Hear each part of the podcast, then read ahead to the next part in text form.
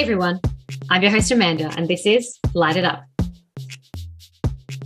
We're rejoined by Max Halden for this part called When the Lights Go Out. Our final part in this series covering what happened to the light keepers across three episodes the inquiry, the fallout, and the future. Welcome back, Max. Wow, it has been a journey. It really has, Mandy. I certainly, I, you know, I said at the start I didn't know much about lighthouses, and now I know more than I ever thought I would. yeah, more than you ever thought you would, particularly for future trivia nights. And feels quite fitting, actually, that you started on this journey with us, as you say, knowing nothing about lighthouses.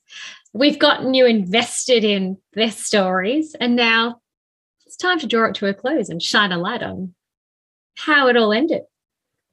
Shine a light. I see what you did there. thank you, thank you, thank you. I think I've been receiving many compliments for my puns, my very short list of puns that can be made about lighthouses. But yes, as foreshadowed at many, many points during this series, you know, we've heard many references to demanning, automation, and sadly, all good things usually come to an end. And so we're going to wrap up this season with where the keepers went and why you cannot be, I guess, an official lighthouse keeper today. Max, would you be able to hazard a guess as to how the lightkeeping profession ended? What do you think happened? Yeah, well, well, I mean, I think, you know, you've kind of touched on some of the points that I feel like are going to be pretty crucial. Automation seems like a big one. Having somebody there to turn on or off a light is pretty good. But, you know, at the moment in my house, I can say, okay, Google, turn my lights off and it'll um, do my lights for me, or I can do it from my phone or anything else. So it doesn't surprise me that you don't need somebody, you know, up a large tower lighting a gas light anymore. You're totally right damn that technology, making things more efficient and uh, less human centered. Yeah, and you know, I wonder about you know, the sort of we've talked to a lot of lighthouse keepers who are really passionate about the job, but you know, must be uh, quite a hard job to do as well. And you know, as you get older, I imagine it also gets harder to maintain, you know, a whole building all on your own. So you know, I can also imagine that there's a case of generational change that maybe played a factor as well. I can imagine little was perhaps known about the the perils of having a mercury bath and dealing with kerosene on a daily basis. I doubt anyone would be wanting to man those types of lights these days. Yeah, I'm scared even getting in a lift in my office. and I love your comment actually about how we all have lights in our house. Maybe we are the modern day light keepers, flicking on and off the switch for us who have not quite gotten onto the home ecosystem train yet. it feels a little bit dramatic for turning on a light switch, but yeah, I mean, it, you do feel kind of like a, a, a, otherworldly being when you can clap you and turn the lights on and off. So I can understand the kind of power these lighthouse keepers might have felt. Totally. Let's take a listen to what Lance Wilson has to say about the end of the light keeping profession. What happened to the light keepers once they had to leave the island? Well, all the light they, stations? Before demanning started, there was an inquiry. I don't know whether you've heard about it or anybody's mentioned it to you so far. It was called Do We Keep the Coopers? You often hear of, um, what do they call them, uh, Senate inquiries, that sort of thing. All the people on the committee were senators, you know, handpicked by who. They took heaps of submissions from various organisations, including the um, the shipping companies, the police, the professional fishing mobs. And then they ruled on it that, you know, um, uh, it's a user pays business. This is the thing they stuck to. And if you want a light to be retained, you've got to pay for it. Well, you know, a lot of people out there, they didn't want to put their hands in their pockets, sort of thing, because the shipping industry paid for it, and it was a total. Um, they used to say it was a total cost recovery which I imagine it was. And um, so, what happened? Essentially, two things happened. As you flagged, the first, technology evolved, displaced the need for humans to be going up to the top in the lantern room. We were effectively light keepers were made redundant. Secondly, this is probably the crucial part. The government actually did something about it. to save money. They actually removed the light keepers. In this episode, we will focus on that second part of the demise of the light keepers, which is what the government did in response to evolving technology and the consequential change in behaviors and needs required. So I've done a bit of sleuthing, a bit of historical research. Came across this article from the 17th of August, 1983, Australian newspaper. Such was the interest in the demise of the lighthouse profession that they ran an article called Lighthouse Men in Shadow of Automation. And the front image was this image of a lightkeeper holding his baby son, wearing his lightkeeping cap with the caption, The cap doesn't fit, which is just as well because it is unlikely Bob Macbeth's son, Robert, will ever wear a lighthouse keeper's hat in an official capacity. Wow. His name was Bob Macbeth. That's very dramatic, too. Very, very dramatic, perhaps foreshadowing uh, his profession, Yeah. I suspect. Yeah, the Australian brother of the real Macbeth, you know, Bob. Bob. Yeah, sounds about right. now, I couldn't but I couldn't help but have a glance at what was also next to this newspaper article extract. What do you think was going on in 1980s along with the uh, lighthouse uh, lighthouse profession crises, Max? It's a great question. Well, it's this the 17th of August is actually my birthday. Uh, no way. I'm I'm willing to say it wasn't in 1983, but I uh, I wonder. I mean, the the 80s, you know, largesse, um, thinking, you know, big stock market moves, and maybe we're talking privatization of stuff. I'm not sure. Oh, you are totally right about big moves. Before I go there, cannot believe your birthday is also 17th of August. The stars have just aligned. This is this is your topic. I know it's. I mean, the spooky coincidences continue. So the article next to it was it actually is quite hilarious to look at now, you know, the benefit of hindsight. The article was called, or the caption was Medicare Battle. Australian Association of Surgeons unanimously declare total opposition to the Medicare Universal Health Scheme.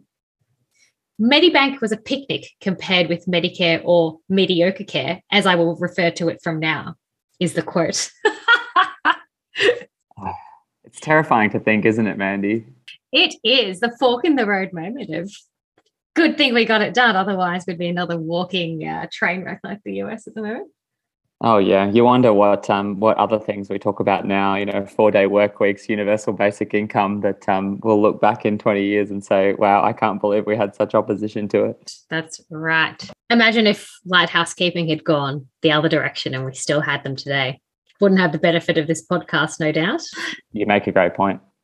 Maybe you could have been that Robert Macbeth and been a lighthouse keeping profession yourself. Who knows? Yeah, the baby son who couldn't fit an adult hat. For sure. So, just to pick up where Lance left off, what actually happened? Two pivotal reports the Summers Report and what I will deem and call the inquiry. So, remember way back when, in our early lighthouse journey, parts one and one to three, the purpose of lighthouses we discovered was it was a navigational aid, both in the daytime and the nighttime. Sound about right, Max, based on your knowledge? Yep. Tick.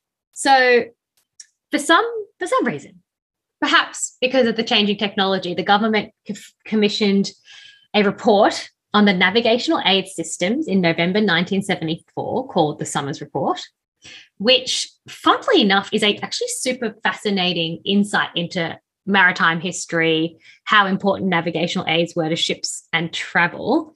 And it's quite funny. I've never really read government inquiry reports so far. And I feel like these two that I'm about to talk about are quite uh, reflective of the style back then. But even uh, open wood fires from 2000 years ago, Captain Cook and Celestial Navigation get a mention in this report. But as we all know, and as quoted in this report, lighthouses were an integral part of the early activities in Australia's settlement and trade, reflecting the country's dependence on sea transport. The public would seldom be aware of the ingenious manner in which the problems of installation and servicing these have been solved. Starts off pretty, pretty positive, right? You wouldn't think that this opening page would have led to the demise of the whole profession, but there you go. Sounds sounds good to me. I mean, I certainly have never thought about the, those problems, and so that they're right from that perspective. Smooth, well-oiled industry, by the sounds of it, literally, keeping the ships struggling. So at that time, they had four. They still had forty-eight manned lights and two hundred and seventeen unattended lights. So not that many still, but enough, I guess, to warrant this inquiry. Here comes the but. So the but is happens on page three. In recent years, we have experienced an enormous increase in the size and speed of ships serving the world's trade routes. These ships, of course, cost far more to build and operate. There has thus also been an extension of the user of navaids beyond the ship's captain to the owner operator of these large vessels because of the owner's primary interest in cost savings, efficiency, and economy of operation. Uh oh. Yes, this is where you have that foreshadowing uh oh music. Cost, cost savings, efficiency. There's your red flag. I think I see where this one is going. Yes. Where it leads is I continue this this uh, summary of this report. So it says two important changes have taken place in respect of the financing of navigational aids. The installation and maintenance of navigational aids are financed from light dues charged to the shipping industry. So, recap, if we remember, the way that lighthouses and the Cape ships were funded was essentially the ships that use the lights would pay these, I guess, rates or dues to the government. But obviously since then we've had a change in technology. They don't want to be paying for something they're not really using. Now they've got gps satellite et cetera et cetera. They don't need the lighthouses which you know what kind of sounds fair enough. I can imagine you know we don't want to be paying for our neighbors electricity for example or street lights that we're not using. It's a good point. So the two important changes were and i love that they lead with this first one a switch of accounting method fine Sounds like your area, Mandy. it sounds like my area. Yeah. I suspect this the implication for the second one might be uh might be bigger, it's which is the break-even point. So currently, obviously a lot of the expenditure on lighthouses arises from the operation and maintenance of the navigational aids. So in this case, the light stations and light keepers. Very little of the expenditure relates to new work on modernization. And secondly, a large amount is spent on the lighthouse servicing vessels, i.e., the Cape ships. So you're flagging. Financing arrangements have changed. The shipping companies don't really want to pay for something they're not using. Your biggest cost are the people and the lighthouses and the ships. You're breaking even, if not no longer breaking even. I feel like we know what happens next, Max. Yep, writing's on the wall. The writing's on the wall. So this report finishes by saying a good case can be made to terminate the manning of many of these lights in the near future. The Department of Transport has advised the Commission that it is planning to unman, note this number, 19 of 48 manned stations by 1980. So within the next six or so years, they are culling about 40%. That's where the report ends. Department of Transport takes this as a green light to actually accelerate the rate of their unmanning. Wow. As mentioned, there was a second report called The Inquiry. Let's take a listen to Ted Pearce to give us a brief introduction to what the inquiry was. So, uh, sounds like quite a traumatic time, that transition period of um, unmanning. Were you around when they had that 1983 parliamentary inquiry? You know, do we Um, keep the keepers? yes, we were. And it was, um, I think it was inevitable that they were made, uh, they were demanned and made automatic. But um, it really makes me sad to think that some of the lighthouses now, with the um, what we call Tupperware lights, um, where the range of the light has been reduced, and the fact that in some isolated places there's nobody there. Um, one day they're going to regret not having a lighthouse keeper in some of these places. When you say the unmanning was inevitable, what was it like being a lightkeeper during that time and seeing the writing on the wall? Um, a very uncertain time.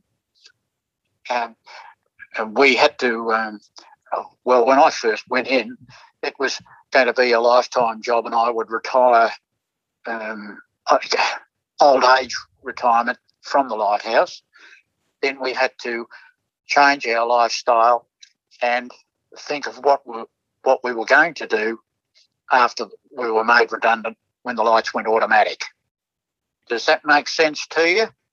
Oh, it totally does. I'm just reflecting on um, you know, I've read I've read the 1983 inquiry report, and there are quite frequent references to the public outcry about unmanning oh. at that time. Could you describe what the sentiment was? Um, yes, we, I can remember the public outcry, and it was mainly concerned with um, what happens near a lighthouse if there's no one there. Um, take, for instance, Deal Island. Um, if there'd have been a, a wreck out there at Deal Island uh, and nobody there, what happens? Um, that was one of the big concerns. And then another concern was vandalism, because um, even when I was at Prom, I had to go out one day and go around to Cape Liptrap to report on damage that had been done to to the um, the lantern there uh, by people uh, firing rifles at it. So that was a big um, a big worry for them. It was the vandalism side of things. So, as Ted mentioned, there was an inquiry, and this inquiry was actually a 1983 House of Representatives Standing Committee on Expenditure launched. Uh, sorry, 1983 House of Representatives Standing Committee on Expenditure called Lighthouses Do We Keep the Keepers? And as a specific review of light stations, as opposed to the holistic review of the navigational aids generally in the Summers report.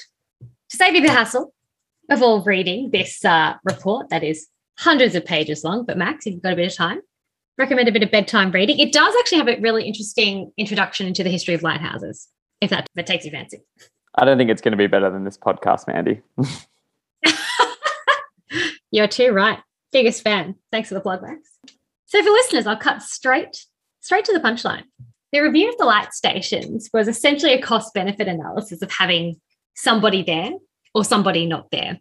And not just the light station, but for other other uses. So for example, cultural reasons or environmental reasons, for example, if there needs to be maintenance in that area. So essentially they decided for 33 of the now only remaining 41 manned stations left, the benefits outweigh the cost, but there would be a reduced presence at most of these light stations. For eight of them, the cost outweighed the benefit, but they were only to be unmanned per any original unmanning timing by the Department of Transport. So essentially, they were flagging the end, essentially, of light keeping as a profession.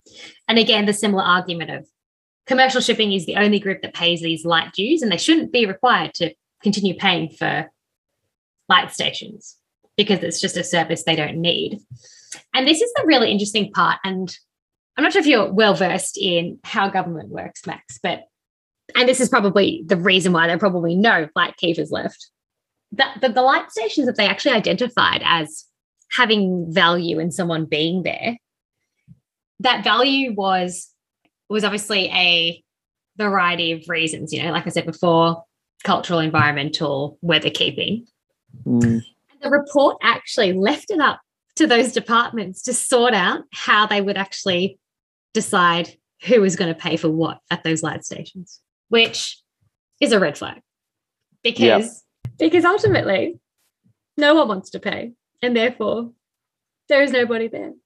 Yeah, that's tough. And quantifying that value, I imagine, you know, of this podcast has really been about looking at all those those values of of lighthouses, but so many of those are very difficult to quantify when you're just looking at dollars and cents.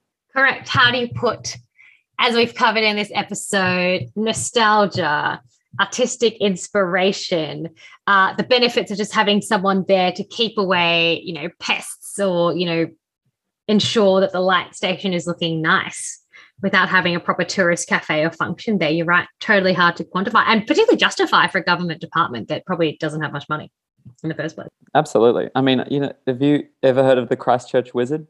No. What what is the Christchurch Wizard? Do tell.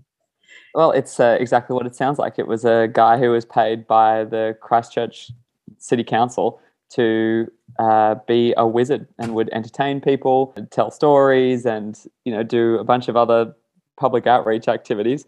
But he was fired at the end of 2021, which is very sad. But you know, how do you put a value on a wizard? It's not easy, and I don't want to compare all lighthouse keepers to wizards, but um, it's it's got a similar flavor to it. You're totally right. I appreciate that analogy, Max. Thank you for sharing that Christchurch employed a wizard. since, since, since 1982.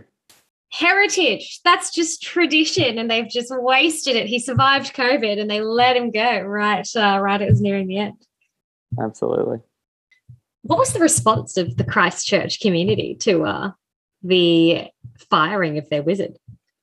Oh, I think sadness. You know, I think one thing that's hard is in the same way that you know the wizard's benefit, of course, was obviously for local people, but it was largely for tourists and people who are visiting the town. And you know, obviously, New Zealand in the uh, international imagination has a sort of magical tinge to it as the place where one of the most famous fantasy movie series ever was filmed. And so I think the difficulty is, of course, yeah, where the where the value lies. If local people are paying for something that people from outside of those places are getting a benefit from, uh, you can understand why. It's, it's it's understandable that people don't want to pay for it, but you know it also does provide that value. So you know I think it's that same mix of sort of maybe melancholy or or nostalgia, um, but also sort of cold hard realism when you're looking at dollars and cents in a budget. You are totally right. I should probably mention that the community and the public response to the inquiry and the level of participation actually prompted a comment in the in the, the final report of the inquiry and the and the quote you know the, the the the background is you know unmanning of light stations is a complex social problem which is of great concern to large numbers of the australian community which surprises me or shouldn't be really surprising after this episode but the fact that the, the the wider Australian community at large could be so engrossed by something like this, I guess just blows my mind, particularly in today's context where we probably wouldn't think twice about about it at all. Yeah, I think you know it's like so many things. At a at a big when you look when you zoom out, it's a decision that that makes sense. But when you really zoom in and you meet the people who are involved, it's hard not to be attached to this sort of way of living and and you know the pull that lighthouse keepers and lighthouses have in our lives. And I kind of laughed when I read this in the report, but it's probably true of that that when you do zoom in and that emotional response and attachment. The report comments here that such was the response that in the report it said that an alternative title that would have captured the atmosphere of the inquiry was the resolution of conflict. Interesting. The um, have you ever heard of Betteridge's law of headlines? No, I have not, Max. What is it? Well, it's the law that states that any headline that ends in a question mark can be answered by the word no. It's a bit of an informal um, adage, but the the idea being that you know if you write a you you would just write, for example, let's say Kate Middleton pregnant, you know, you would write Kate Middleton is pregnant. You wouldn't write is Kate Middleton pregnant because the answer, if you're asking the question, probably no. And same with, you know, do we keep the lighthouse? Do we keep the keepers? If unfortunately, if they're asking the question, the answer is probably no. Or another another example of um, things that are no longer that kind of prompted my memory when you mentioned the Christchurch wizard was thinking about things that are no longer around now that I kind of wish were. And the one that popped into my mind was do you remember Sunny Boys? yes. Those ice blocks? Yeah. Why why do we not have those anymore? Correct. I didn't realize it, but there are no longer Sunny Boys. Maybe they've been uh, overtaken by um, those Calippos. Calippos, Super Zooper Doopers. Mm, Tetrahedral was no longer in fashion. I think it's uh, yeah, it's, gone down the bottom of the um it's not a shape that's in for 2022. no. The other one that I also thought of was Samboy Chips Atomic Tomato flavor. I'm, I'm sorry, Mandy, you're on your own there. I'm happy for uh, I'm happy for Atomic Tomato to live well into the past. It's just a delicious flavor for those maybe with a more refined taste of uh, chip choice, Max. uh, just just plain salt for me. just plain salt. On a serious note, as we think about, you know, changing technology and things that are just not around today, to me, it kind of sounds like the analogy of, you know, 2G, 3G, 4G. There's, there's 5G, there's probably going to be a 6G and a 7G. And unfortunately, 2, 3, and 4 are just going to be turned off very shortly, if not already. Yeah, well, I mean, we have a mutual friend, Mandy, who did have a 2G Yes. phone right up until the network was turned off. His old Nokia 3310 phone that um, had to be upgraded by force because of updating technology. RIP the Nokia bricks, bring them back. I know that's that's something I'd be happy to return. Although it would be probably hard to do my daily Wordle on that. Yes, I think what you're stuck with Snake, I think maybe it's about it. That's true.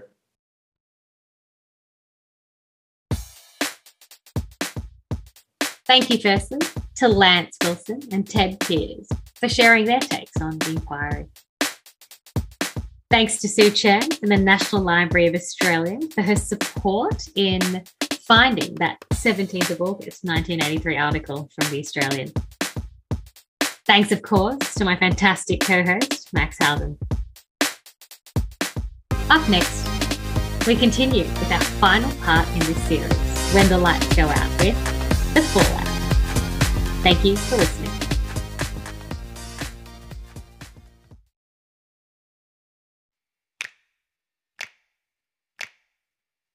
Light. Light. Light. Light. House. Lighthouse. Lighthouse. Thanks for having me on your show, Amanda. I've been a long time listener. I really love your work.